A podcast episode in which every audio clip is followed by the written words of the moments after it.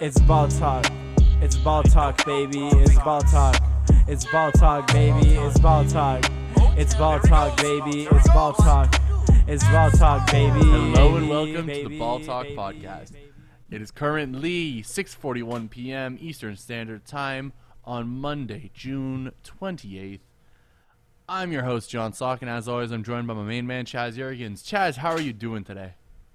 You know who it is. You know, I'm I'm out here. I'm having a great day. Kind of blowing my mind that we're all almost pretty much halfway through 2021. But you know what it is. We just we keep moving. We got another. We got back to back Chaz Zero Dark 30 episodes today. I have literally not known anything. My phone's been dead all day, and I've been out of service for like the last three days. So, yeah, whatever has happened in the world, I know that the Suns are up 3-1, the Bucks are up 2-1. That's pretty much it for the NBA. So like, this should be a fun one. Chaz, Chaz literally text literally until an hour before. I was like, I hope Chaz is okay. Like I text, I te- I literally texted Ivana this morning. Like, when's the last time you heard from Chaz? Are we sure he's okay? And she was like, he texted me this morning. I'm like, oh, thank God. I'm like, okay, now I can start like calming down and looking to figure it out. We had a backup host ready just in case. Everything we we we got a plan here at Ball Talk. We prepare. But We're mm-hmm. very happy that Chaz is okay. now he needs to start warning me when he does when he might not have service for a few days, but uh, you know we'll work on that. I mean, I left at I left at midnight and came back from where from the cottage at like literally 3:30 in the morning. So it wasn't like we had uh, much of a plan going into this thing. I love that. I love that. um, yeah, it's gonna be. We got an exciting episode. There's about four weeks left in the NBA playoffs. We've got four teams left in the playoffs. Chaz is zero dark thirty, so there's a little bit of chaos that he might not be ready for. There's about four weeks until the off season and all the chaos. So much chaos. So much chaos. and we're about a month away from the draft, which again, chaos. I love seeing it all. So Chaz, please don't look at the document because uh, right here I'm about to. Un- I had a little bit of the of surprises in hidden on the document. So I hope Chaz isn't looking as I unhide them so I can look at my notes. Speaking of chaos, Chaz has no idea what happened with Damian Lillard. I mean, loyal to the soil, right? Apparently, apparently not. Chris Haynes basically tweeted that Damian Lillard might want out because the organization has failed to put a winning team around him, mm. which is big time. Because Chris mm. Haynes has a very good relationship with Damian Lillard. to add to that, there has been an unearthing of a controversy surrounding Chauncey Billups, who was accused of sexual assault in civil court in 1997 he took an out of court deal to close it down without a guilty plea. Now, we've talked about it with Deshaun Watson. If you're going to take a person to court, especially a black man, to court, with a charge that could potentially ruin his life, I am not going to take your claim seriously unless he is found guilty in a criminal court. Mm-hmm. It's just it's the level of, of, of proof that I'm going to need in especially in 1997, an era before social media, the the the the issues with being a black man going to court back then. I I I I, I think that there is enough gray zone. I imagine that the team did a thorough investigation. No one mentioned it when he ran a ring in 2004. No one mentioned it when he was on the Clippers in 2012. No one mentioned it when he was a Clippers assistant. No one mentioned it when he was on ESPN. It's been over 20 years. I don't know what's happened to any of the parties to any of the parties involved other than Billups. I think that I think that of course there needs to be an investigation done to make sure that nothing happened. Mm-hmm.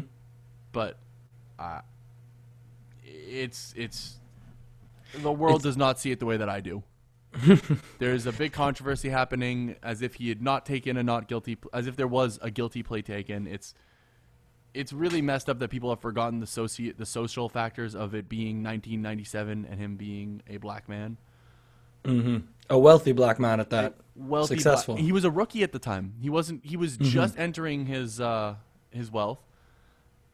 Th- so there's a whole big controversy, Chauncey Billups. I don't want to dwell on that part too much because I just think it's a rehashing of the dialogue we've had with Deshaun Watson. It's a rehashing of a lot of dialogues. I think that there's a lot of facts that need to come out. I don't want to not believe the woman involved. I don't. I don't want mm-hmm. to not believe Chauncey Billups either. I don't want any of this to have happened. Ideally, you know. Yep. Ideally, we live in a world where nothing horrible happens like this, but we, that's not the reality. And so, of course, these things need to be taken seriously. They need investigations to be done. And I imagine that the Portland Trailblazers took all the proper steps before making the hiring. Dame got tweeted at. Someone said that it's his fault. I think the I, I'm not going to at the guy on Twitter. I don't want him to get more famous. Someone said that it's Dame's fault that a predator was hired by the Blazers, which as you guys could tell from what I just said, I think is totally messed up to just boil Chauncey Billups down to a predator, as if as if as if time has as if it's always been as if right now mm-hmm. it's comfortable being a black man in court, as if right now it's comfortable being a black man in court. 1997 before social media, totally a totally same thing. I'm not getting mm-hmm. started on that. I'm not. I refuse. Dame replied, verbatim, tweeted out, "Really? Question mark. I was asked what coaches I like of the names I heard, and I named them. Sorry, I wasn't aware of their history. I didn't read the news when I was seven or eight years old. I obvious I don't support those things, but if this is the route y'all want to come at me, say less." The, the the user then challenged Dame again. Dame replied, "I said what I said, family." Now, I don't want to dive into the delve, delve into the depth of this Billups thing. I want to talk more about what kind of trade offers we can see from the different teams that Dame wants out. I uh, want to talk about Dame's loyalty. I want to talk about um, if this should impact his legacy, if he's taking a cop out route, if he's just going to use this whole coach's mess as an excuse to leave, or if, you know, well, just what we're thinking on this. I don't want to dive on the Billups thing, though. Mm-hmm. So, Yeah, Chaz, I mean, the question for- to you. Why is everyone Yeah. backing out of the grind? Why isn't everyone toughing it out? I mean, he he's been doing his work in Portland, and uh, obviously a Chris Haynes tweet about Damian Lillard is something that needs to be taken pretty seriously. Like you mentioned, they do have a great, pretty great relationship, and and if something was said to Chris Haynes about Damian Lillard, it's a good account that comes from very reputable sources. That being said, I mean, there's a certain amount of just there's always this game that gets played in the off season. Like guys want out, do guys want to stay? How does it affect the team's ability to make moves around them? How does it affect guys wanting to come to the team? You know, because maybe Dame gets that gets the news out that he wants out, just so that people don't think that Portland's making moves, but low key behind the scenes, he's got stuff in the works. You know, like there's a lot of different layers that can always be added to this. So I think for Dame, I mean, it no matter what, if he gets moved, it's going to be MVP caliber player. He's obviously never been on that pedestal, but he's one of those guys who can completely change a franchise, completely change a team, and he can come into your locker room and just turn your whole whole ship forward. So I think if Damian Lillard really is out on the market, there should be 29 GMs calling up Neil Olshey right now, just like, hey, I got this, this, and this. How does it sound? Like, I, I think you said it great, especially the fact he's on a four-year deal right now. Like, if I am any mm-hmm. GM in the league, I'm calling you up and I'm saying, "Here's every asset I have. Can I please have Dame? Like, here's everything. You mm-hmm. want it? Oh, you want my kitchen table too? It's yours. You want my firstborn son? It's yours. Anything you want for Dame, it's yours. He's just that level of player. He's got a lot of. He doesn't have a lot of miles on his body because of doing four years at Weber State. Mm-hmm. I I think is I think he's only 31, I believe. Now that Yeah, contract might not look great when he's 35, but I feel like it will. I feel like he's the kind of player that can adjust his game. He's uh, one of the hardest workers in the league. I'd feel comfortable taking that gamble. Telling you that right now. Absolutely. And I mean, just look at a guy like Steph Curry, who's 33 this year and had one of his literally best seasons of his entire career. You know, like just because Damian Lillard's getting a little bit older, like that jump shot doesn't seem like it's going anywhere.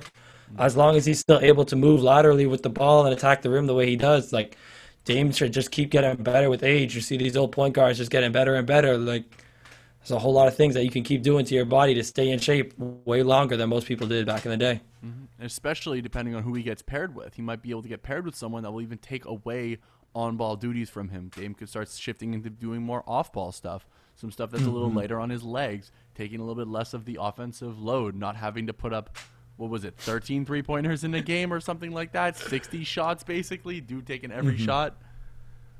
That that was still a gorgeous game by Lillard. Um, so I, I want to talk about what kind of offers we can expect Because as hmm. you said, you know this should be an MVP level level haul. We just saw an MVP traded, with two years left on his deal, if I remember, in James Harden. Yeah, I think he's a free agent 2023. Yeah, you had two years left on the James Harden deal. He was traded. He got four first round picks, four first round swaps, and Caris LeVert, who was an actually good player, who then got flipped again for Victor Oladipo, again an actually good player. Mm-hmm. So I uh, let- well, let's start with that in mind, and let's look around at some of the op- at some of the options because I think that Dame both should get more because his deal is longer, but also his level of Harden is you know he's also been clutcher in the playoffs. He has a lot more playoff moments. If you're looking for a second guy, I think that you would look more. You would be a little comfortable putting in like a little more for this Dame contract than you would the Harden contract, albeit not a lot more. You know, it's still Dame and Harden. They're still two very close leveled players. Um, I have Harden higher on my top 100 players or top 30, whatever my number is. I can't remember. But again, not by too much. So I'm gonna start with the first and most obvious offer. You ready? Yeah. You're. I think you're gonna laugh at this because I've I've been saying similar ones for a long time. The Philadelphia 76ers giving up Tyrese Maxey, Matisse Thybulle, and Ben Simmons, and basically I think they can give three first round picks for Damian Lillard. Yeah, I think they have three to move. Uh, essentially the I deal that they would have that they that they might have offered for Harden, but do it for Dame because he has four years left on his contract, and Joel Embiid looked like the best player in the NBA this year. Yeah, that Ben Simmons. Obviously, we talked a little bit a couple weeks ago about uh, his value in the because of what happened in the playoffs this year and just where it's at around the league. But I think if, if especially in Portland, if you look at just how many defensive problems they've had in last shoot, I can't even remember the last time Portland had a great defensive lockdown. Like Greg Oden was supposed to be that. You know what I mean? So the Portland Trailblazers have been struggling to find a real defensive corner piece for their franchise. And if they're definitely if they're moving on from Dame, obviously they're turning a new leaf in how they want to run their team. And Ben Simmons presents you with something that like he's so multi-tooled, so young in his career too that he could be so different for their team. It can move in so many different ways than what we see him with the Sixers. That it really does. If you're in Portland and Damian Lillard does truly want out, I think Ben Simmons is probably one of the best assets in the league, if not just for his, his size and his strength, but also just his basketball IQ on the defensive end. And you think about pairing him up alongside a guy like CJ McCollum who could still create and probably like that's a playoff team with those two and Norm Powell, like Robert Covington out there too still. As long as he's playing a little bit of defense, him and Ben Simmons could be a scary switching front court. So mm-hmm. there's a lot of things that this Portland team can do if they can manage to do that. I don't know how much Daryl Morey is willing to give up though. I don't know if all three firsts are coming out this summer. I think he, he might be sitting on one or two of those just in case. I I wouldn't be. I don't know. Part part of me says that Daryl should just do it. Should give it all up. Just do it. Especially especially if he could find a way to take back like Ant Simons or something, or because I'm pretty sure Ant's deal expires next offseason. So it'd be like, look, like you're you're, you're gonna pay his his rookie extension. We'll give up. We'll take you know. You give us your guy who you have to pay sooner than we have to pay Maxey. It's Yeah. uh, not exactly fair, but you know, it's it's it works. You know, it, it's uh, yeah. I I've, I I love it if I'm Portland. I love it. I almost wouldn't even need all the first round picks from Philly. Like if they're willing to do extra seconds, like if it was two firsts and like four seconds, I'd be like, we're in, or two seconds, whatever, three seconds. I, I, I don't know. I don't know how Olshey values second round picks. Although uh, people are coming at him also, by the way. That's a whole different thing. I didn't even talk to you about that. People are coming at Neil Olshey. They're burning him down. They're saying he's not done anything good since Dame. Whole different discussion. I, wa- I, I forgot you're zero dark thirty. I need to keep you updated. um, don't want to talk about it now though. But I just think like a like a the idea of pairing C.J. McCollum, who I think is a point guard, Yeah. and Ben Simmons, who is an open floor point guard, but not really a point guard, kind of like a power forward who holds the ball. I, I think it would be per- I think it would just be perfect to play into both of their strengths. You'd be able to play CJ guarding, you know, the weaker guard. You'd have Norm Powell to guard the better guard, Ben Simmons to guard the best player on on the team. Norman Powell can also guard up on bigger guys. Um, Robert Covington just kind of as a free safety guy. You could have Nurkic as the five, or you could find another five who fits better, or whatever. Like I think Nurkic is shooting a little bit, which uh, should help with his fit around Ben Simmons. I think there's some serious uh, upside potential for that team, which could be a lot of fun, in my opinion. I think it would be awesome. Or even just putting Yeah, Matisse mean- Thybulle and then having Ben Simmons at the five and Rocco or Rocco at the five. I think there's a lot of fun to be had on that team with a good young coach like Chauncey Billups who knows what he's doing, been around a lot of teams, can grow, can Mm-hmm. learn from the experience. It might be a little messy, but I think it, that there's going to be some moments of pure brilliance on that squad if that squad came together. And you think about just uh if if Dame is to move on, freeing up minutes for a guy like Ant Simons, who's shown so many different flashes of just brilliance in the NBA, and coming off the bench, shooting lights out when you need him to be the ball handler and create, he'll do that too. You want him to attack, he can do that too. So I mean, to get him more minutes off the bench too, I think can bring him a whole new level because he can push a second unit to a. He's got a lot of speed, a lot of skill that you can just run up and down with a second unit and make every other team just exhausted by the time the starters come back. And uh, getting some open court plays with him and Ben Simmons could be a lot of fun. Having Ant running on those fast breaks instead of trying to get the ball or running into the corner. Mm-hmm. I would love to see Ant get more dunks. Hashtag let Ant dunk. uh, I want to talk about another a couple. I think I have one, two, three, four teams left to talk about. So let's get through. Okay. them. The next one I want to talk about is the Toronto Raptors. Now the Blazers, mm-hmm. they've done deals with the Raptors before if Masai Ujiri stays, you know, there's a whole bunch of, you know, they they they they know each other. You know, they're they're acclimated front offices. The Raptors have all of their own first round picks, including this year's number four pick, and a draft that a lot of people are calling a four player draft. I I'm calling it a four I'm calling it a four player draft, but a different four people. Um, no, it's a five player draft in my opinion, but not the same four that everyone else has because I'm a hipster. Um, they have the number four pick, which should net them, and I think it definitely nets them an A ranked player in my eyes. They also have Kyle Lowry, who can be sent in a sign and trade, or other young players like OG Anunoby, Fred VanVleet. Uh, they cannot sign and trade for, cannot sign and trade Gary Trent, but that would be really funny if they could have.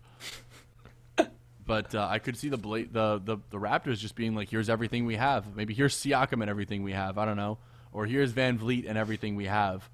You- We'll take Dame or Lowry and every, or maybe like a crazy convoluted double sign-in trade with Lowry going somewhere and someone else going to Portland and Dame going to the Raptors. There's uh, a lot of ways that this could be taken. A lot of ways this could be done. Although it's hard to both trade a current pick and Kyle Lowry, uh, who would have to be signed and traded. But also the number four pick will definitely be whoever's left of Jalen Suggs, Jalen Green, and Evan Mobley. It doesn't matter who is taking that pick.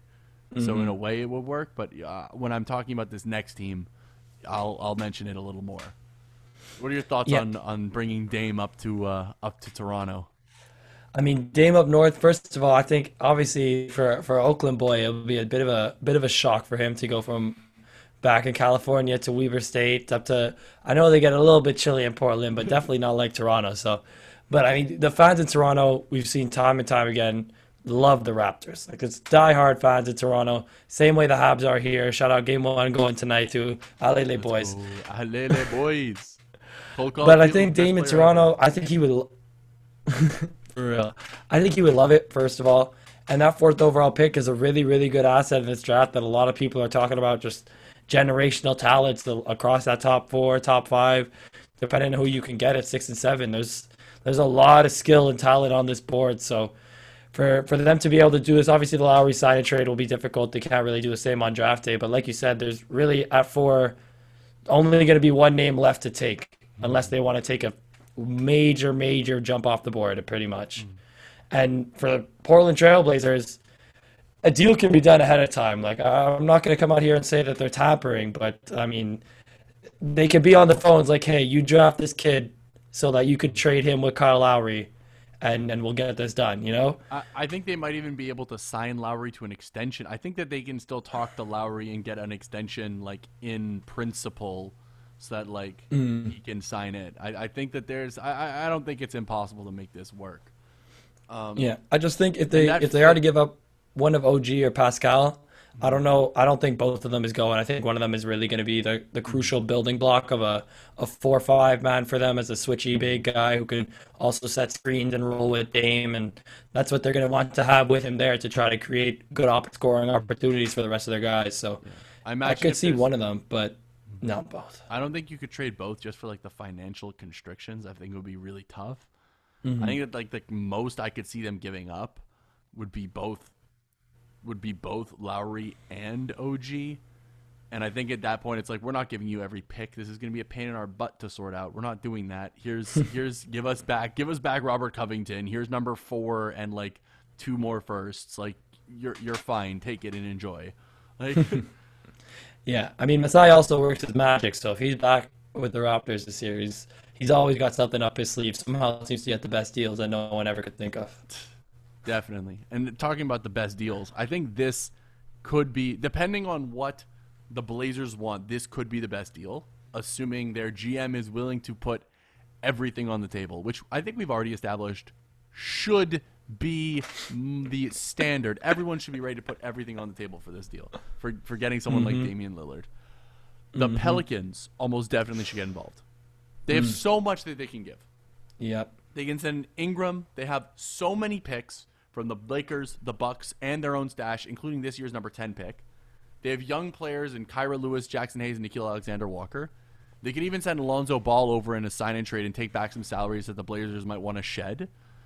The, the Pelicans could even the Pelicans could even do this deal.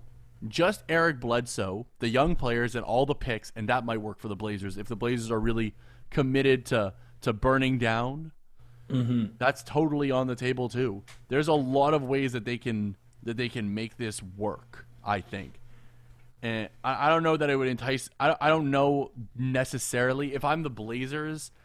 You know, uh, right? There's been like a thing in the league where everyone's like, "I'll take a billion picks. I'll take all the picks. I have all the picks. I'm got. All, I'm great. I have all the picks."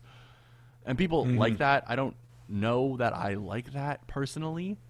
Um, when the two other options are here's an all NBA level player in Ben Simmons or the number four pick, a guaranteed hit or a guaranteed bite at the uh, luxury apple of drafting a luxury level player. So I don't know that this would necessarily entice me, but if I am Neil Olshey and I want a billion picks so I can, some people say that helps defend GM's jobs. I don't know, but if I want the billion picks, this is where you get the billion picks, and that could be really nice if you're a GM. Also, Brandon Ingram, former All Star, uh, rookie, um, not a rookie of the year, but just a great player. He could be, you know, you could bring him back to say he's like a centerpiece of the deal. There's ways to make this work. I think that it could be. There's something there. Was he not last year most improved, Bi? He was. He was also. He was also most improved, and uh, then Julius Randle won most improved in All NBA third team, and so now it's Kyle Kuzma's turn to win MVP. Please, please. Uh, um, also, just forgot to say with Zion Williamson and his rumblings about being out. What's more like? What's more, dude? We're trying to win. Then here's Damian Lillard. like here's Damian Lillard. Zion, why aren't you playing defense? Excuse Yeah. me. oh, you're complaining now? Uh, we got you an MVP. Mm-hmm. Your turn to shape up. And I, Yeah. I, not in like a dissing Zion way, but in a okay, we're taking the power back in this relationship.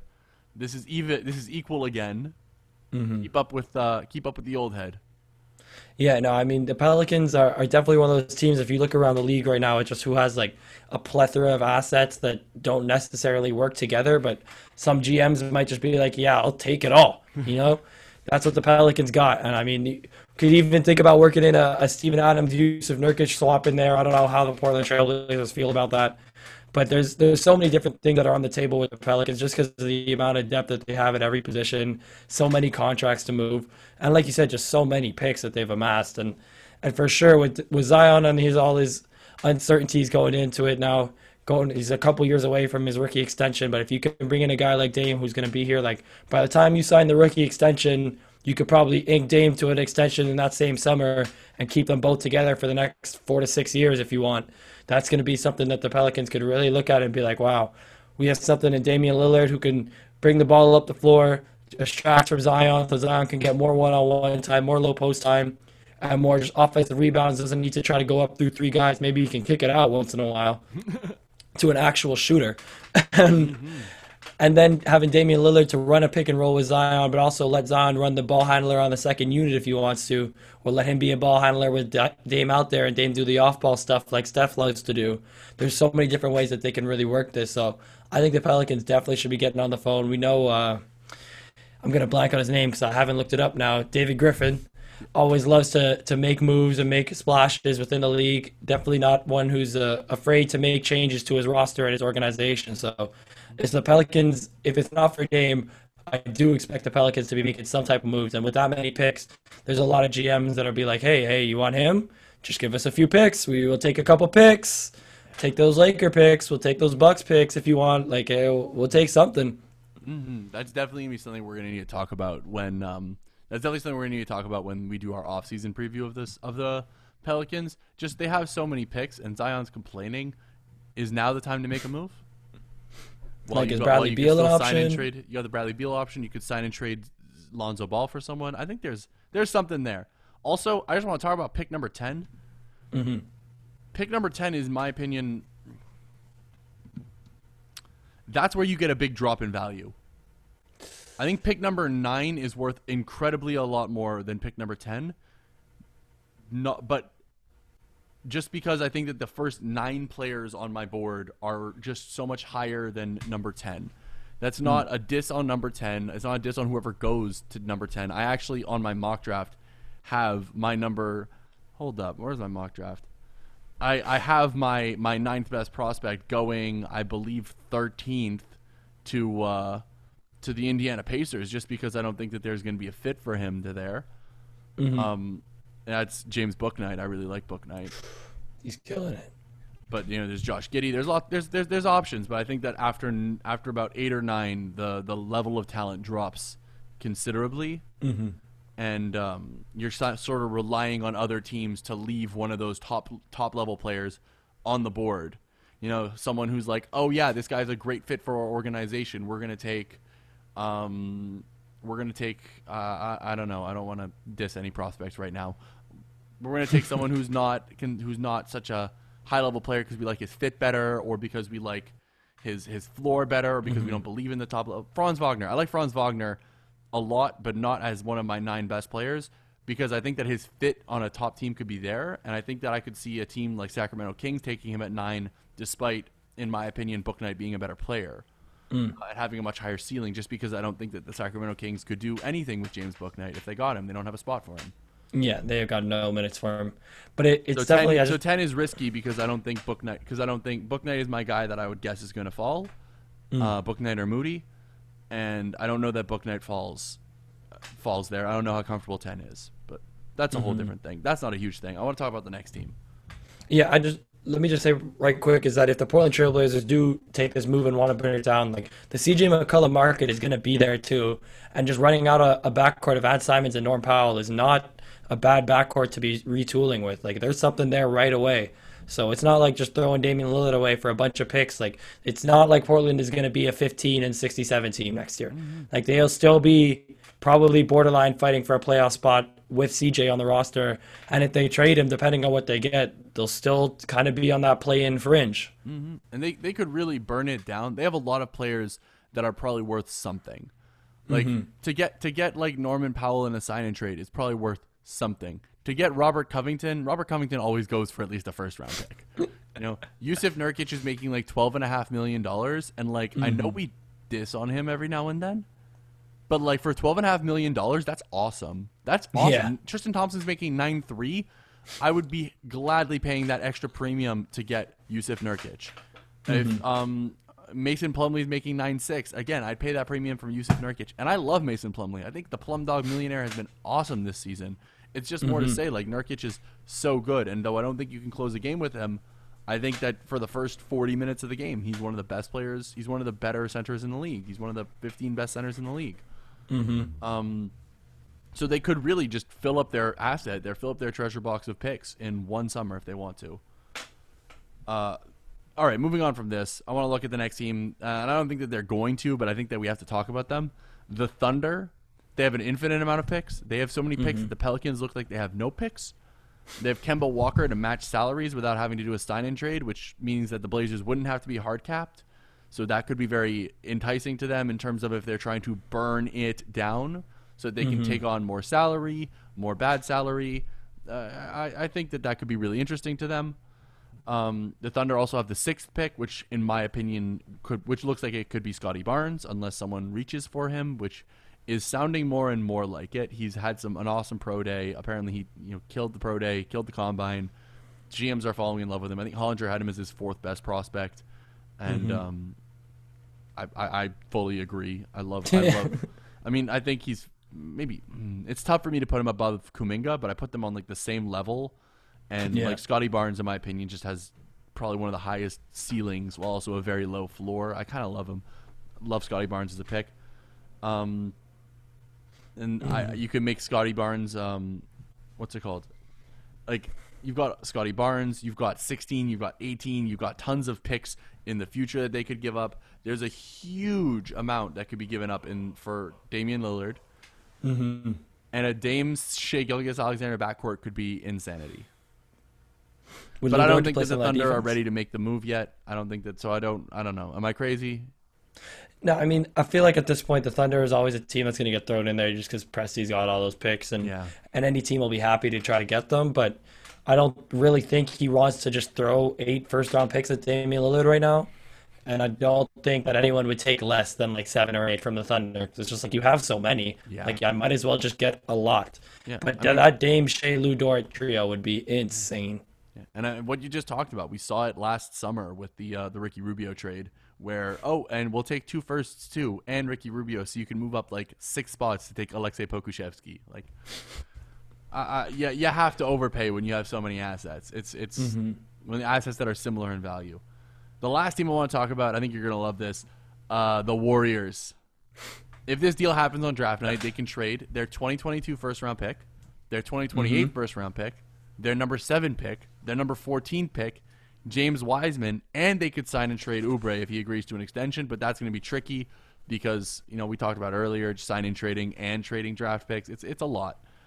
It, it mm-hmm. might be easier to just add Wiggins and have the Blazers send back like Rocco or something. But that would be an insane team. Jesus. Damon, Ste- Damon Steph in a backcourt with Klay Thompson to the three, Dre at the four, Rocco coming in as the small ball five. I mean, it's it's an all-star team at that point. Legitimately, just a three-point shooting contest every single night, and I, I'm not going to be mad to get Damian Lillard out. And no team is going to be upset to have Damian Lillard on their team, pretty much whatever GM pays.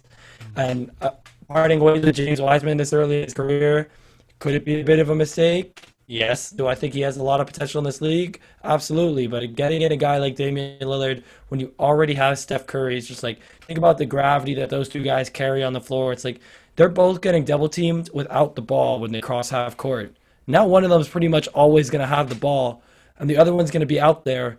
And then sometimes Klay Thompson's going to be there too.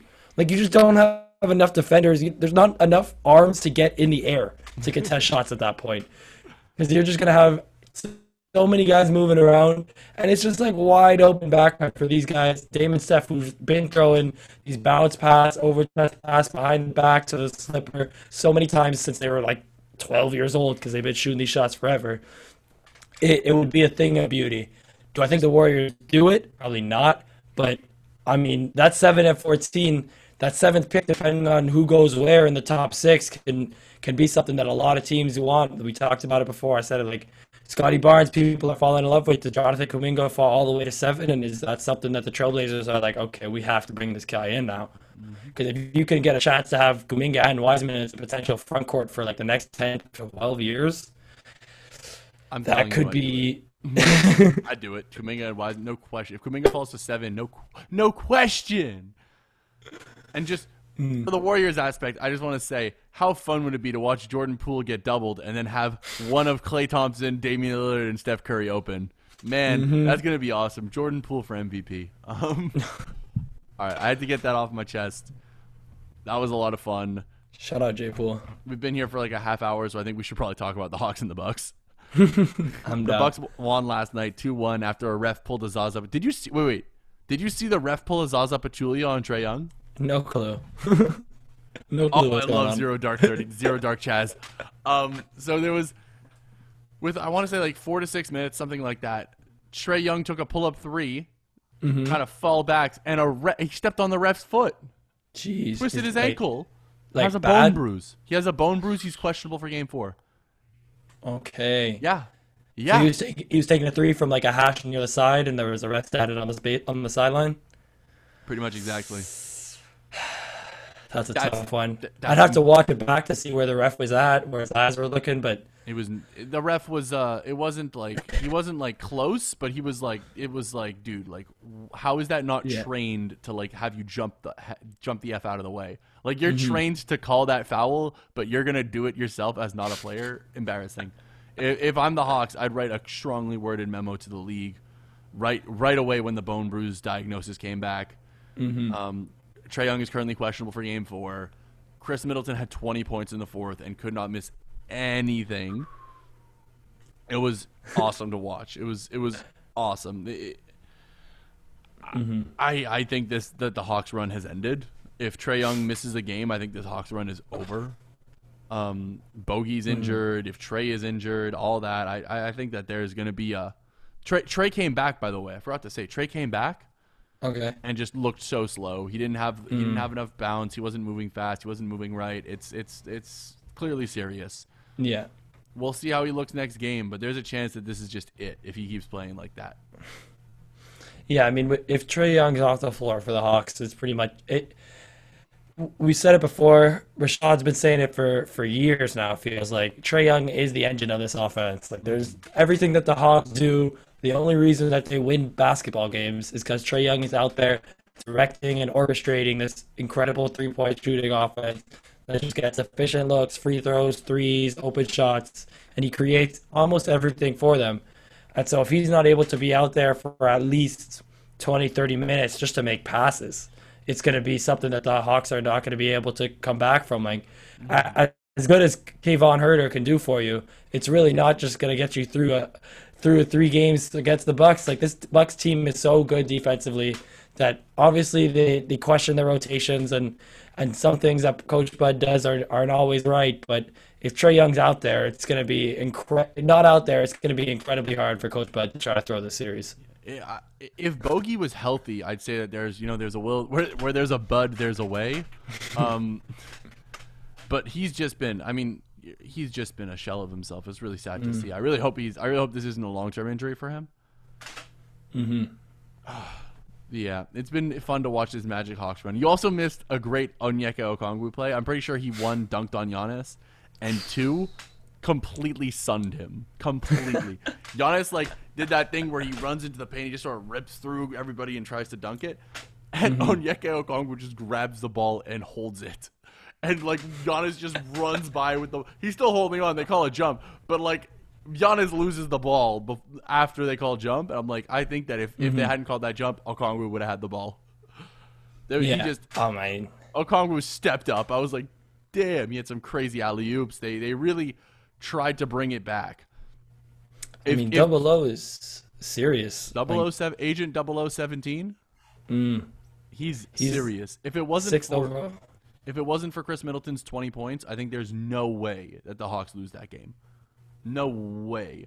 Just that's just the way the NBA works. You know, one guy gets hot and suddenly, you know, one little fall and from what would have been a 2-1 lead for the Hawks looks like everyone's saying Bucks and 5. And if Trae Young is actually is if Trae Young isn't if Trae Young is actually hurt and isn't back at like 95% to, for the next game, Yeah.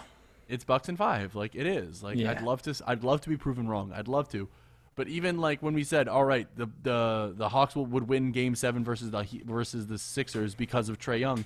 It was because they of the gravity, because of how much Ben Simmons had to clue in on him, because he still hit those late threes, because of his mm-hmm. passing.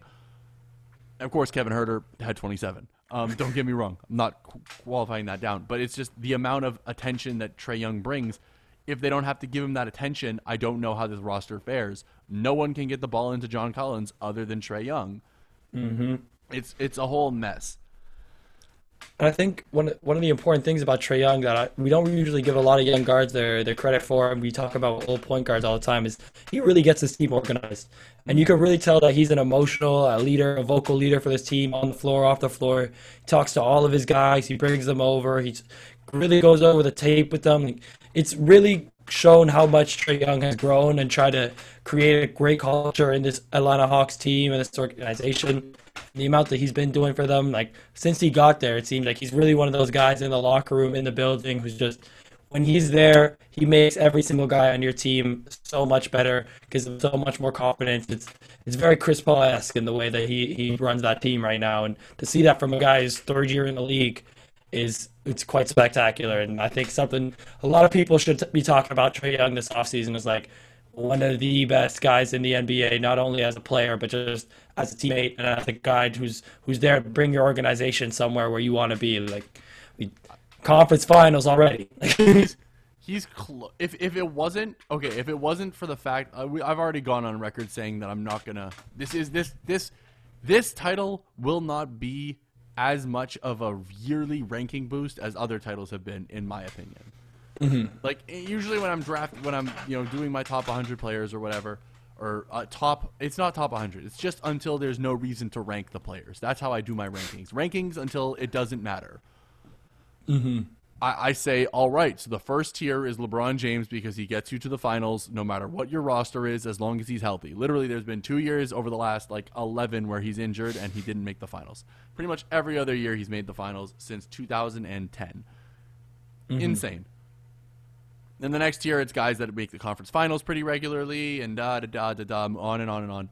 I, I am not going to give Trae Young the conference finals regularly kind of level, or even the conference finals adjacent level of the next of the next tier, which is the team, you know, guys that make the conference finals. Sometimes mm-hmm. I'm not going to put Trae Young in that, but I am going to seriously have a discussion about putting him into that next tier below that. Mm-hmm. He's he's shown to be a, a a league superstar in this and in this playoffs. And I think that with one more offseason of proving it, he might be a. I might have to have a real discussion about putting him as a top ten player in the league. Yeah, and I think he, he's legitimately just because of the way he puts up his stats too, and the way the Hawks run that team. I think he's got a, a real shot next year at a at an MVP push. It depends on how much those Hawks win.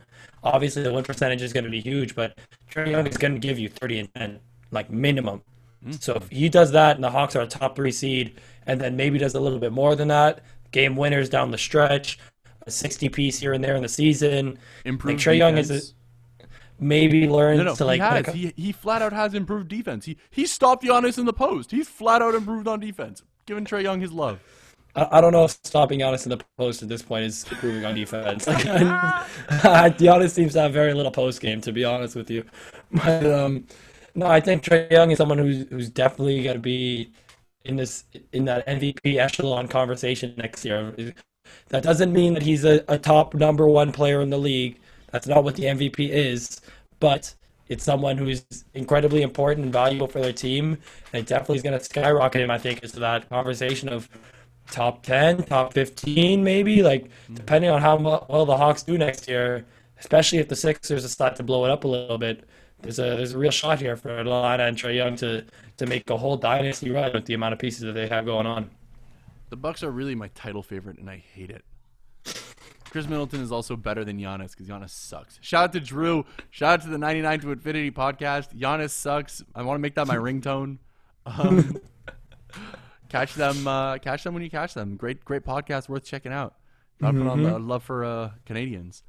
Of course. Uh, all right, I, I, I'm done talking about that series. I want to talk about Phoenix and Clippers because they have been so annoying in my mind. They're the two most annoying teams in the league, playing each other, using all the most like all the rules, all the flops, all the little technicalities.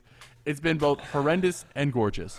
If the league wants mm-hmm. to see how they need to fix the game of basketball, they can rewatch this series game by game and then go on the Twitter for the time when the game when it was happening, like a live Twitter of what was going on on mm-hmm. basketball Twitter at that time, and check how the internet reacted to each and every call. Check how they were to the whole game, to the calls, to the everything, and see how that is. And you can be like, oh, this is what we should change. This is what we shouldn't. The ball not being live on the until uh, out off an inbound, so awesome. Made for a really fun fun ending. I don't think I'll ever forget it. I don't think a lot of people will ever forget it. It's a new rule that a lot of people know, and it's awesome. Replay reviews need to be fixed. If you're dribbling the ball and someone swipes it and you're still dribbling and you're you catch it on for a nanosecond on your finger, it should still be out on the guy who swiped the ball. Mm-hmm. Little things. Shout out Jeff Van Gundy. It's about the intention. Yes, yes. I love Jeff Van Gundy's rule changes. By the way, I'm loving them. Uh, I also loved in Game Four when Nick Batum swiped the ball from Cam Payne, as Cam was dribbling, and they called it out on Nick Batum, despite when you watch the replay, it being technically off the finger of Cam- Cam Payne. If you zoom zoom into the teeny tiny eensy weensy nanosecond of like the little hair follicles that fall off of his his fingers or whatever, it went off Cam Payne. But they called it off Nick Batum, and they refused to review it because I'm sure after game two, the league called in and said, if that happens again, you're all gonna get fired. that was an embarrassment to the sport of basketball. That call, and mm-hmm. it's just it's it's a blessing for the league that Paul George missed both of those free throws so that DeAndre Ayton could win the game. Because if they had won off of that, that would mm-hmm. have been a stain. The league would have not been able to recover. It would have been a complete embarrassment. And right now, I think that the NBA kind of has an image problem in terms of everyone thinks their sport is, uh, you know, a joke. Everyone thinks it's, mm-hmm. there's all these you know, football players are just playing basketball in the off season, all this stuff. I don't know. I, I think that the NBA has to do a has to, you know, make itself like a tough sport again. Yeah. And I think having little things like that doesn't help. Making it ref ball does not help. Mm-hmm.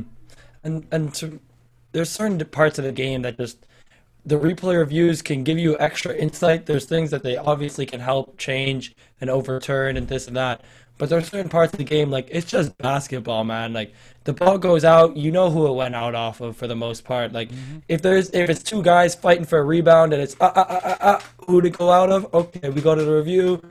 20, 30 seconds. Okay, last touch, we get back out there. But if somebody swipes the ball out of bounds, somebody blocks the ball out of bounds, and it just like happens to bounce off a guy's leg on the way out, just like it, it, it's still his ball. And if they I miss think- and the I ball goes back, leg- like ball. mhm. I think leg it should be a change, but if you don't add any momentum to the ball, if it if it if it goes through your shorts and it hits your shorts but not your body, that should not that should not be an out on you. You have to add momentum to the ball, in my opinion, for it to be a deflection and out on you. If you're not adding momentum or stopping momentum, if you do not change the momentum of the ball, it's not out on you. You would never get that call in the park. You would never get that call in the first 46 minutes of the NBA.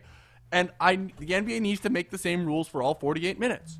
Mm-hmm. What happens in minute one uh, should have the same significance as minute 48. This, this, the last two minutes of a basketball game are the only things that matter. Needs to be gone. That needs to be thrown Done. out. It's it's it's an embarrassment. It's it's ridiculous to me. Why Yep. why is there this like change in rules for the last two minutes?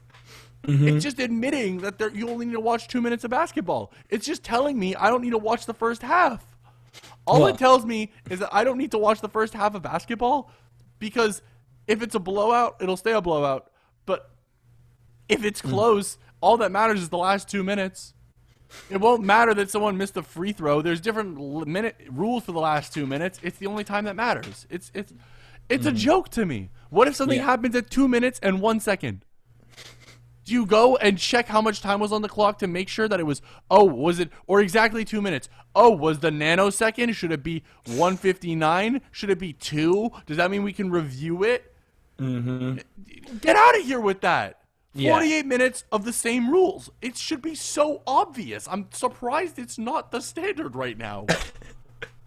No, a hundred percent, and that's always what you what you hear from the casual sports fan or the casual basketball watcher at this point. It's just like, there's why would I watch the rest of the game? Like I could check the score, and if it's close, I'll watch the last five minutes. Like it'll be exciting, but at the end of the day, you you say you watch two minutes of basketball, ends up being about forty five minutes of real time.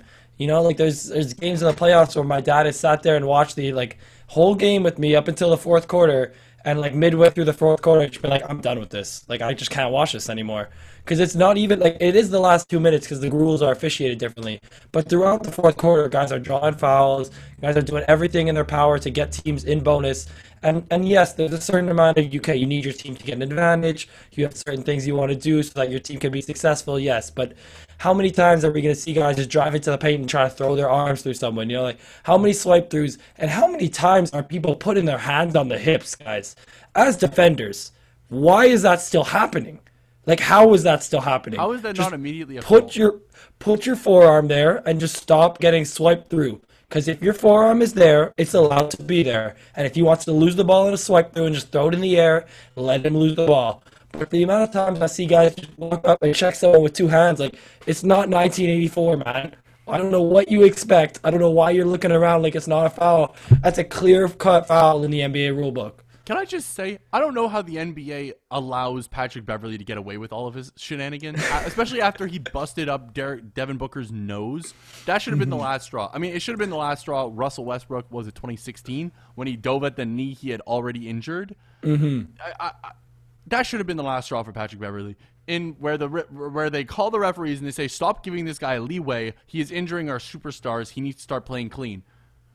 That yesterday they made a call. I was talking to my little brother about the game. I love Noah. It was great to have. I, I, we, it was great to talk to him. You- The Jeff Van Gundy or no, it was no, it wasn't Van Gundy. It was um, I think it was Jackson, Mark Jackson. I think came out and was like, "Oh, look at how Patrick Beverley's changing the game with his defensive intensity." And they showed a replay, and he's hacking Devin Booker. He has two arms grabbing Devin Booker's hips, not letting him get the ball. That's a hole. That's a foul. It's an off the that... ball foul, one shot, and the ball out of bounds, please. like, how is it that this is constantly hap- and then De- and then Patrick Beverley goes and breaks Devin Booker's nose, and everyone's like, "Well, it wasn't his fault." I'm like, I know mm-hmm. it wasn't his fault, but somehow he's always the one that's hurting superstars. I don't, no one's paying to watch Patrick Beverley. I am. If if Devin Booker wasn't playing, I might not watch. I mean, not literally, but if I was a casual fan, I would probably not be watching this Suns Clippers series if Devin Booker wasn't playing. I know hmm. plenty of girls that only turn on the Suns games because he's hot. No shame, no shame at all. He's a good-looking man. Hmm. I hope his nose recovers. I mean, he'll, he'll have to call the Jenners for some help on the Kardashians for a little bit of help on the the nose jobs. I know they got all the right plugs there, but how is the league allowing Patrick Beverley to like? Mm-hmm. How are they just allowing him to put all their superstars at risk? Is crazy to me. It is absolutely crazy to me that he is getting away with this, and especially like he broke Devin Booker's. If I'm USA Basketball, I'm making a call. I'm making a call to the NBA. I'm being like, you need to, you need to shape up. You're hurting our superstars because mm-hmm. if I'm USA Basketball, I have a 13th man. They, they have their 12 man roster highlighted, you know, Bam Adebayo, Devin, Devin, uh, Bradley Beal, Devin Booker, Kevin Durant, Jerami Grant, Draymond Green, Jrue Holiday, Zach LaVine, Damian Lillard, Kevin Love, Khris Middleton, Jayson Tatum. I have a 13th man. Also, shout out to Kevin Love for making that team. Go, Ke- go out. K-Love. But I have a 13th man ready. I don't know who it is. I mean, I, I'd pick Cade Cunningham. telling you that right now. I would want my 13th man to be Cade Cunningham, just to give you know some love to a rookie. I love it when they do that. They did that for Anthony Davis, and it was awesome. Mm-hmm. But if I'm USA Basketball, I'm like, you might have just gotten Devin Booker to pull out of our of our, of our games. Mm-hmm. Like if I'm Devin Booker, like I, if I'm Devin Booker and I I go to the finals, I win in seven games. That means it's July 22nd. The first day of USA Basketball is July 23rd. and I need to get July nose 23rd. surgery. and I need to get nose surgery to fix my nose because I can't smell anything. So I can stop wearing this mask. Oh, no, I'm I'm getting surgery. I'm done. I'm sorry. I can't play for I can't play for Tokyo. I need to get surgery. Mm-hmm. Someone else go sub in. That's crazy. I haven't seen I haven't seen one second of Matt Booker yet. He's uh, he takes the mask off. Don't worry. Oh, okay, okay. I, I didn't know if he was going full out or not. He's not Rip Hamilton with it. He's not Kobe Bryant with it. He's he's not catching the mask superpowers because it's clear they're not letting him wear the dark mask, which is so tough. I love when the players showed up with the Batman masks. Shout out to, Mm-hmm. to LeBron and his Batman mask. That was awesome. No, I mean, But like you're like I wonder if like if I'm D Book, I'm like, dude, my nose is busted. Like I'm I, I don't need to play Tokyo. Like I'll play now. I'll play in four. I'll play in. I think it's three years. I'll play in three years. I'll still be in my prime. Yeah. I, I, my nose is messed up. I just won the championship. I'd love to get a little bit of time to rest and then come back after the, for this shortened off season to actually you know play in Mm-hmm. the fall. Absolutely. And I just wanted to say something because you, you mentioned the Kardashians and the Jenner. I saw a quote on the internet. Obviously, don't know if it's real because it's the internet, but it was like someone, I think it was asking like Kendall about about the Jenner curse. And she was like, well, I think the boys have to worry about that one. Yeah. And I Oh, was yeah. like, you know what? That's fire. Like, Boss, Boss B moments. Boss B moments by Miss Jenner right there. I said that to my mom and she loved it. We we lo- she gained a fan. I mean, she's already had a fan, but you know, she's she's buying brownie points. I I, I love me the Kardashians a lot, and I love I love her. I, ah, it's Kendall, right? Mhm, I think so. I love but I got Kendall. I gotta ask because I just don't know anything going on in the world right now. Like, what is the word with Kawhi? Is there any chance he's back soon? Is there? Oh man, I'm happy you brought this up. So there's a lot of rumors and there's not a lot of answers. Um, there's I think he's out for Game Five. I think he's listed as questionable, but it sounds like he's out. Paul George was asked about, it and he's like, "Look, like, you know, if he's not healthy, we don't want him out there. Like, his health is the most important thing to us. Like, you know, we know we know it's all important for him." Then, uh, apparently, he's at odds with the Clippers medical staff. Again? again, uh, we saw what happened last time. Scary, scary. Mm-hmm. Um, there's rumors that he can't walk. Mm. He's been sitting in a press box uh, in Staples Center. He didn't go to Phoenix. He's sitting with his family. Every time they pan to him, he's sitting. I Mm-hmm. sent you a funny video. I don't know if you saw it of uh, Mike Breen's call of Kawhi is losing his mind, and they cut to Kawhi sitting there stoic as always. It was great. Please Classic Breeny. you should check that out. I sent I it to will. you. It's in your text. It's in your text. Um, but there's a rumor that he's his ACL is really messed up and he can't walk. Mm. No one really knows what's going on. Classic Kawhi. He doesn't like doesn't like talking about his medical. Totally get that. I, I Inspiration for be- the Zero Dark Thirty right there. I would probably be the exact same way. Don't talk to me. Don't don't talk to me about my stuff. Worry about yourself. Yeah. But uh, yeah, not um, hmm not a good situation any way you slice it for uh, for Kawhi Leonard, and we hope that he's fine. You know, I'd love for I I would be really sad if he wasn't walking. I really Yeah. hope he is walking and he's able to put weight on it, and it's just a sprain and it's not a real anything. Mm-hmm. Yeah, Absolutely, and I mean, Paul George has obviously had to step up a little bit. I haven't really watched the last few games from the series, so I don't don't know gassed. what he's done. But it's he's obviously Amazing, but- exhausted. He's he's doing a lot for this team right now, and they're asking him to do a lot. I see he's contributing a lot on the boards, which is huge for them, especially with Kawhi out. He's doing a great job at trying to get them extra possessions or just securing defensive boards. But there's only so much you can expect for PG. Like he might turn up in a game five. I'm not saying he, he's not out of the realm of possibility because he does have a torch on him. You, know, you never know when Paul George might just hit eight threes on you. Game, but game this- five is tonight, right? Yeah, it's uh, this evening. Oh, sweet. So- So, everyone will know tomorrow. hmm Um, So maybe tomorrow the Phoenix Suns are in the conference finals and I'm fifty do- or in the NBA finals and I've just made fifty dollars. nice. Congratulations. Yeah, Paul Which it was way more. Like, Paul George has been amazing. Honestly, it's been great to see. But he's just he's been he's looks so tired from all the work he's been doing. He's been missing a lot of late game free throws, struggling in late game moments. But it's because he's Daz. He's been working his butt off the entire time, getting the primary defensive focus. I'm not hating on him. He has done a great job. Yeah, Uh, and he's I never. e- everyone's never really- make their playoff P moment P moment jokes, but um, and Mm-hmm. you know missing free throws still kind of gets you that. I don't you know if you played 40 min- if you played four minutes or 40 minutes, but it's still been great to see by Paul George. I didn't expect anything more. I did not expect anything more than this. I think he's done a great job. hmm And it's, I mean, not to harp on it too much, but this is just, there's not much you expect from Paul George at the end of the day. Like, the, numbers that he's putting up is what you want him to be giving you in the playoffs. It's just that mm. there's nobody else out there without Kawhi. Like, there's so much tied into just those two players, given what they had to give up to get them in there, that it's just like, unless everyone off that bench is going crazy with Paul George, there's I mean- there's not much you can do against this Phoenix Suns team, especially when DeAndre Ayton's getting 20 and 20 games.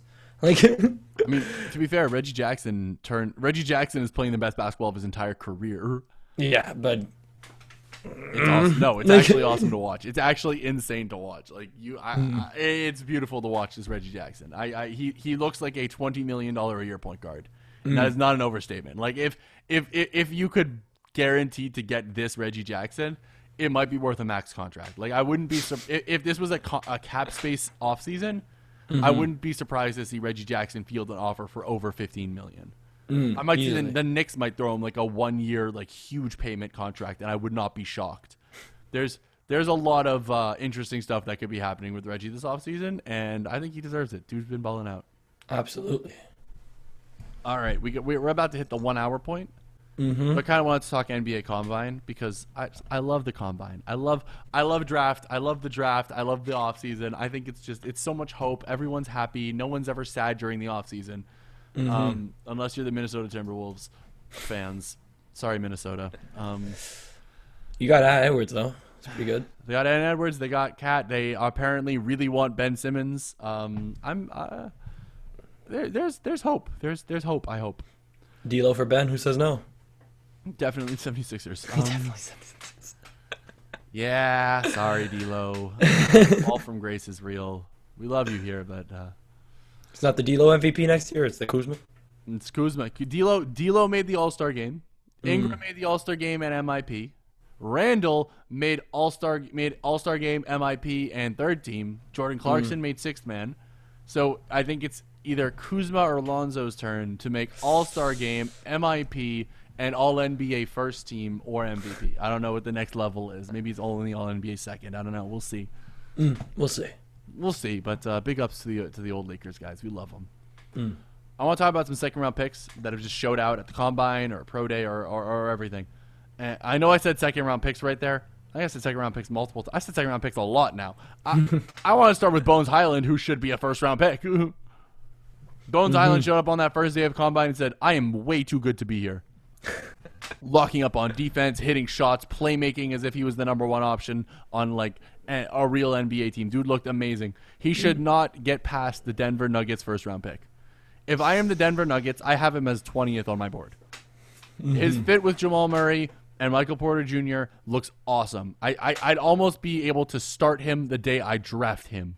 Like I, I'd be maybe not. I don't know how he. You know, he's still a little skinny. We'll, we'll see. But I'd feel confident that there's a chance that I might be drafting a starter at pick 26, 27. I got them somewhere Something like that. uh, at pick 26, I think I could get, I think I could get a starter.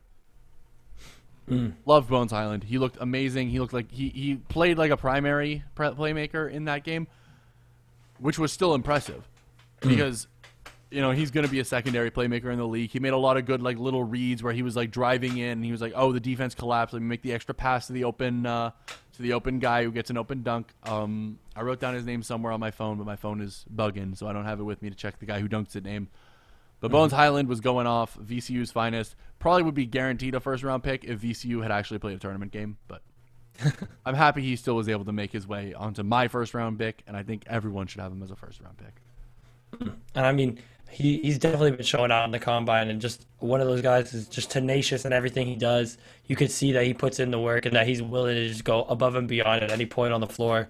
And that's just someone you love to get in your locker room. You know, it's someone who you, you definitely take a flyer of a pick on in a, in a late first round because it's like, there's a chance that we got a real guy here who can maybe not become a, a all-star MVP, like first team, second team, third team guy, but we're talking maybe all defensive or just a glue guy who will help bring a championship team to where they need to be and just maybe he could like a guy who will probably show up for you in the playoffs, you know, someone who's locked in, seems ready to go at all points and and will be there for you when you need him to. So just some a guy like that is, is pretty rare to find, especially as a ball handler. So to have a backbone like that is, is definitely something that team should be looking at just as a solid solid piece. More like backbones. Am I right? Best nickname already gonna be the best nickname in the NBA. I, I, I looked through the like my mock draft.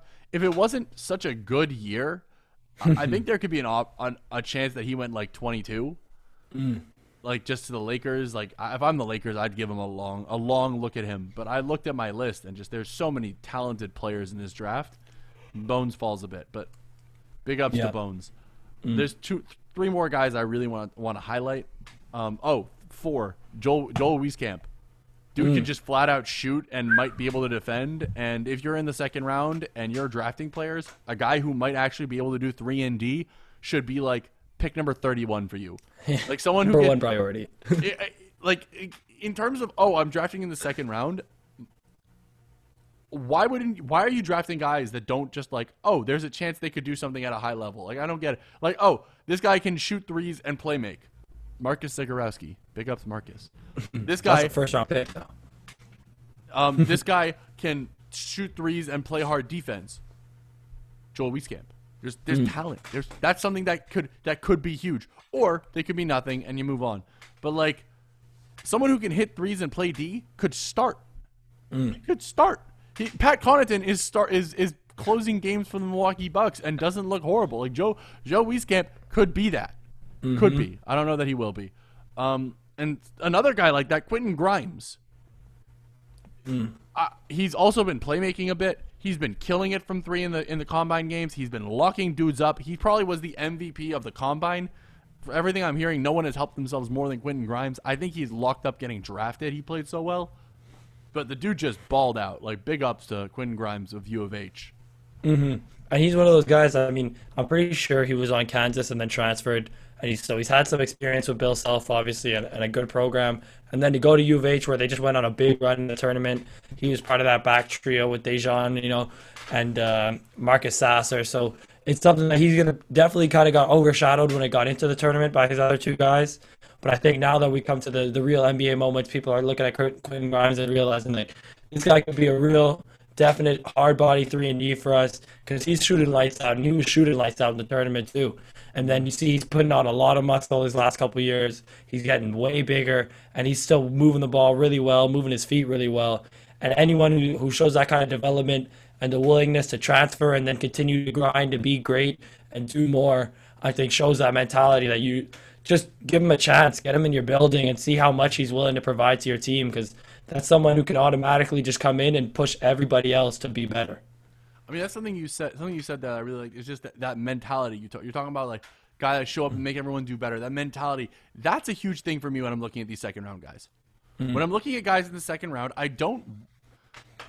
Okay, I do want the guys that were ranked top ten in high school that fell. I do want that. I'll own it. If you were like a top high school recruit and I liked your tape, and then you went to college and you had a rough season, Michael Porter Jr. style, I'm taking you.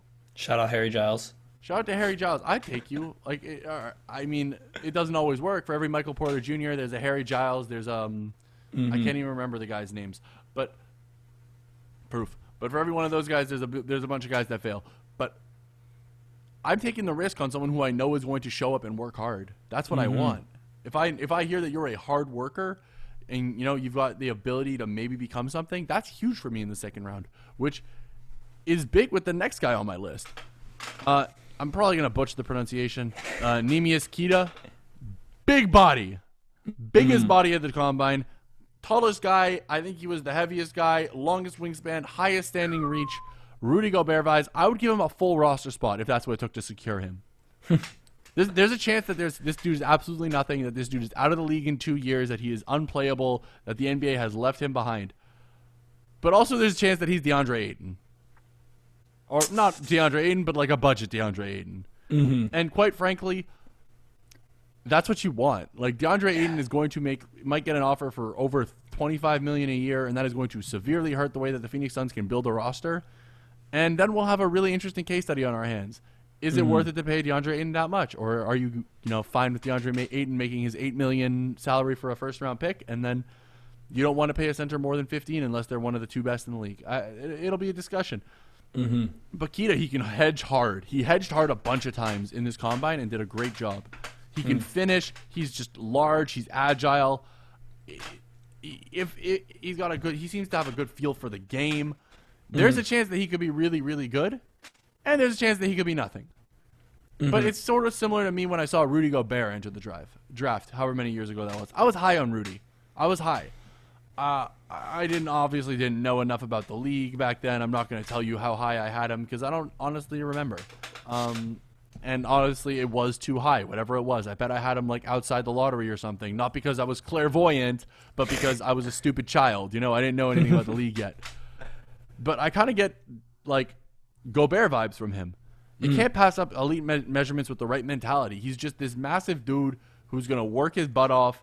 And at worst, like at worst, he's a good guy for practice, so you can get ready for oh, and we're facing Jokic, and okay, Queta's beating up on us again, and like you know, obviously you know, oh, if Queta takes like two dribbles, it's a you know, it's a point or something stupid like that. Whatever the I don't know how mm-hmm. I don't know how NBA teams really run scout teams, but I I think at worst he's a good scout team player, and at, at best he could be a good a good pinch hitter, a good backup big, a good starting big, a good big that you don't close the game with because you shouldn't be closing games with bigs anymore. You need your hybrid post.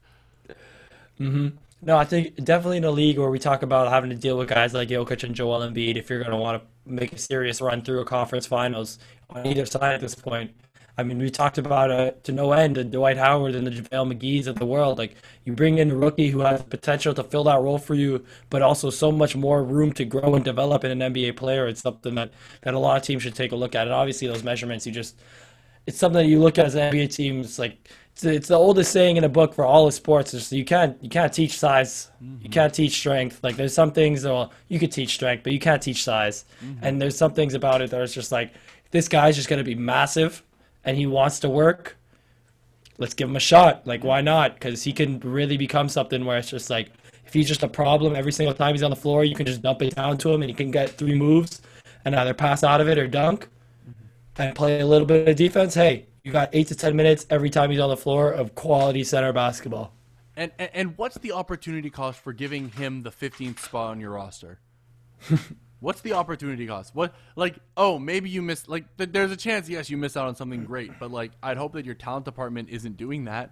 if he really sucks after one year, you can cut him. Mm-hmm. There's no way you're signing him to a real deal. You're signing him to like a rookie deal where it's completely unguaranteed, or you're drafting him in like uh, probably after pick 45. Like I was doing, Yeah. I was doing my mock. Like at least after 45 is probably where you'd get him. I mean, maybe he kills it the pro, di- pro day, kills it in the interviews, kills it in the workouts, and moves up the board. But it looks like he's going to be a late second guy or an undrafted guy that you sign. Like I, I, I would take mm-hmm. the risk. I'm saying it. I'd take the risk. It's worth it for me. Absolutely. The last name I want to get shout out is a Canadian. Mm. Always AJ Lawson showed why he got the call up. He can run, he can shoot, and he can defend. He had 17, 7, and 4, if I believe, if I remember right, in the second game of the combine. He was playing great defense in the first one. I, I want him in the mid to early second. Flat out. Yep. Like, let me just get this athletic dude who can shoot and defend. Like, what's the worst that again? What's the worst that can happen? He's ready to work. He works so hard. He outworked everyone at the G League camp. That's why he got the NBA Combine invite. He showed up and he balled out in the Combine. What part of that, like, it does not scream, "Hey, let's give him a shot." And that's mm-hmm. just the thing for so many of these things. When I'm like reading, when I'm doing this, I'm like, what part of this doesn't scream this is worth a shot? Maybe it's just that I'm a big upside guy, and I'm not a big uh, I'm not a big floor guy. I, I, I believe in upside. Not not I, I, I draft for upside. Mm-hmm. I'm not always drafting for fit. I'm drafting for this guy could be huge for us one day. yeah. Put him in the right situations. You know, I think it's why I'm so high on Moses Moody when some people are so low on him. But also it's because I think hey, a floor of three and D, a floor of three and D is a great floor. Every team is complaining that they need more three and D players. The, or, mm-hmm. the Utah Jazz needed one more three and D player, and they might have been able to beat the Los Angeles Clippers. They were one mm-hmm. three and D player away from that. Mm-hmm. Every second round pick should be spent on three and D players for them. I don't know why they're dra- drafting Udoka, Udoke Azubuike and then trading for Derrick Favors. Like, what are you doing? What are you doing? Like, no, no. I, I, I'm going to be pretty angry at Quin Snyder if he's still running Favors as the backup five, but it looks like Favors is going to be gone. Uh, Nate Duncan and I think it was Danny Leroux did a, yeah, Nate Duncan and Danny Leroux did a breakdown of their, their cap sheet, and they're probably going to need to trade Derrick Favors. You shouldn't have traded for him in the first place. I could have told you in the moment. I'm like, this isn't a great idea. Yeah. Actually, I told. Actually, I think I liked it at first, but uh, I didn't factor in the Conley extension. I didn't factor in not wanting to pay luxury tax because I don't think about that. I'm not an owner. I don't, yeah. From an ownership, I, I assumed that the ownership was on board with paying the luxury tax when they brought in Derrick Favors. Apparently, they're not, which is a whole. Whole I other mean, and, and fair. By the way, fair. Fair. Not wanting to pay the luxury tax for Derrick Favors, totally fair. Could have just signed a rookie unsigned free agent. Like he he he wouldn't. He could have also gone a rookie unsigned free agent could have also gone negative forty in the playoffs. like Yeah, no. AJ Lawson, obviously a, another Canadian who's showing how great that the the great country of Canada is getting at basketball and just how much work these guys put into it. Like, just I agree with you a lot. I think a lot of what drafting is for me is is about the mentality and about what guys can bring into a team and what guys can bring into a locker room. Because I think a lot of that it contributes to a championship culture. Like, yes, you need the talent, you need the skill, you need the pieces. Don't get me wrong, but like guys probably 9 through 15 don't play in the playoffs when it gets serious. gu- guys know- twelve guys twelve through seventeen don't guys twelve through fifteen don't play every night. Guys Mm-hmm. sixteen and seventeen don't play at all. And to have them and so to take a guy on your roster to give him a spot to just fight for a spot, fight for some minutes, show me throughout the season in practice why you deserve to get PT at the end of the season. And and maybe you'll earn it, maybe you won't, and that's up to that. But I think guys who shown a willingness to work and show a willingness to, to put it all out there every single day on the floor are guys that you want to have in your building just because it pushes everybody else to do the same. And that just gets your team going, it gets your guys going, and it gets its the chemistry just way better and, and contributes to a really positive playoff runs. Well said. I mean, hey, Terrence Mann's happened. 48th pick in the draft, and he was the sec. He was the third best player on the Clippers. Yep. He was the third best player on the Clippers for the for the second for the ha- second half of the title of their of their run. He was the third best player. He outplayed Batum. He outplayed Morris. He outplayed everyone except for Reggie Jackson and Paul George. It's been super impressive to watch. Mm-hmm. They lose. They lose so many times. If it wasn't for Terrence Mann, Lou I think Dort, they'd a hard they would already guy. be out of this of this Sun series if it wasn't for Terrence Mann. Mm-hmm. Just saying. And you know what Terrence Mann is? Athletic, hard worker, tough defender, can play make. Defense, playmaking. Three pointing, three point def- defense, th- three point playmaking. Those are the kind of skills that you should be drafting in the second round. Mm-hmm. That's what you're looking for. That or I, I like Queta for like the possibility of defense and tough finishing. Mm-hmm. It's a little different when you're drafting bigs. Yeah. But like I, I don't know. I see some people in these second rounds, and I'm like, why? Like, what is he bringing? What is what is this guy gonna bring to the table? I, I'm not gonna call out a guy. I'm not gonna call out a guy because he's a friend of a friend of mine. But there's one particular player. I'm like, his tape is bad. he can't really dribble. He can't really shoot. Uh, uh, he's athletic, so you think he can. I'm like, what does he do? What does he do? Hey, And if you know me, if, if you know me, you know who I'm talking about. Um, leave it at that. no comment. No comment. Um, I'm just here so I don't get fined. I'm just here so I don't get fined. Tom Brady came out praising that. I loved it. Did you hear that? No. Tom Brady was like, that was the most brilliant thing ever. He was just answering questions with no mental mental effort at all. I want to do that one day. It was so impressive. I'm like, Tom Brady, you're a freak. I love you. We we don't deserve Tom Brady. Tom Brady's hilarious. he might be the funniest guy in the NFL. He's like 50. he is 50. I love Dad Joe. I, I love I love Dad Brady. He's awesome. Papa Tom. Papa Tom's. All right, I, we're at like an hour and 15, I think. Uh, I think now's a great time to shut it down. Habs game's about to start. Oh yeah, 30 minutes to the basketball game. It's a great day. Chaz, always a pleasure, my man. Mm-hmm. Good to Please see don't. Please warn me before the next zero dark 30. Should have happened for a little while. You know, I'll be stuck in the city with work, so. Awesome. I mean, not awesome, but awesome. Um, to all our uh, fans and listeners, please keep liking, subscribing, rating, reviewing. It's a little way that just helps us out so much and helps us really push. Uh, help. It, it might get us a job one day. Please, any little support matters to us. uh, follow us on Instagram at Ball Talk Official. Again, liking, commenting, sharing, just little ways that you can help put us up, and you know we love that. It really means a lot to all of us. It we see it every time. It warms our hearts every single time I see a like on our posts. It just it makes me happy. I go through them. I see who does it. It means a lot to me. Um, and until next time, thank you for tuning in to Ball Talk. It's ball talk. It's ball talk, baby. It's ball talk. It's ball talk, baby. It's ball talk. It's ball talk, baby. It's ball talk. It's ball talk, baby. Baby, baby, baby.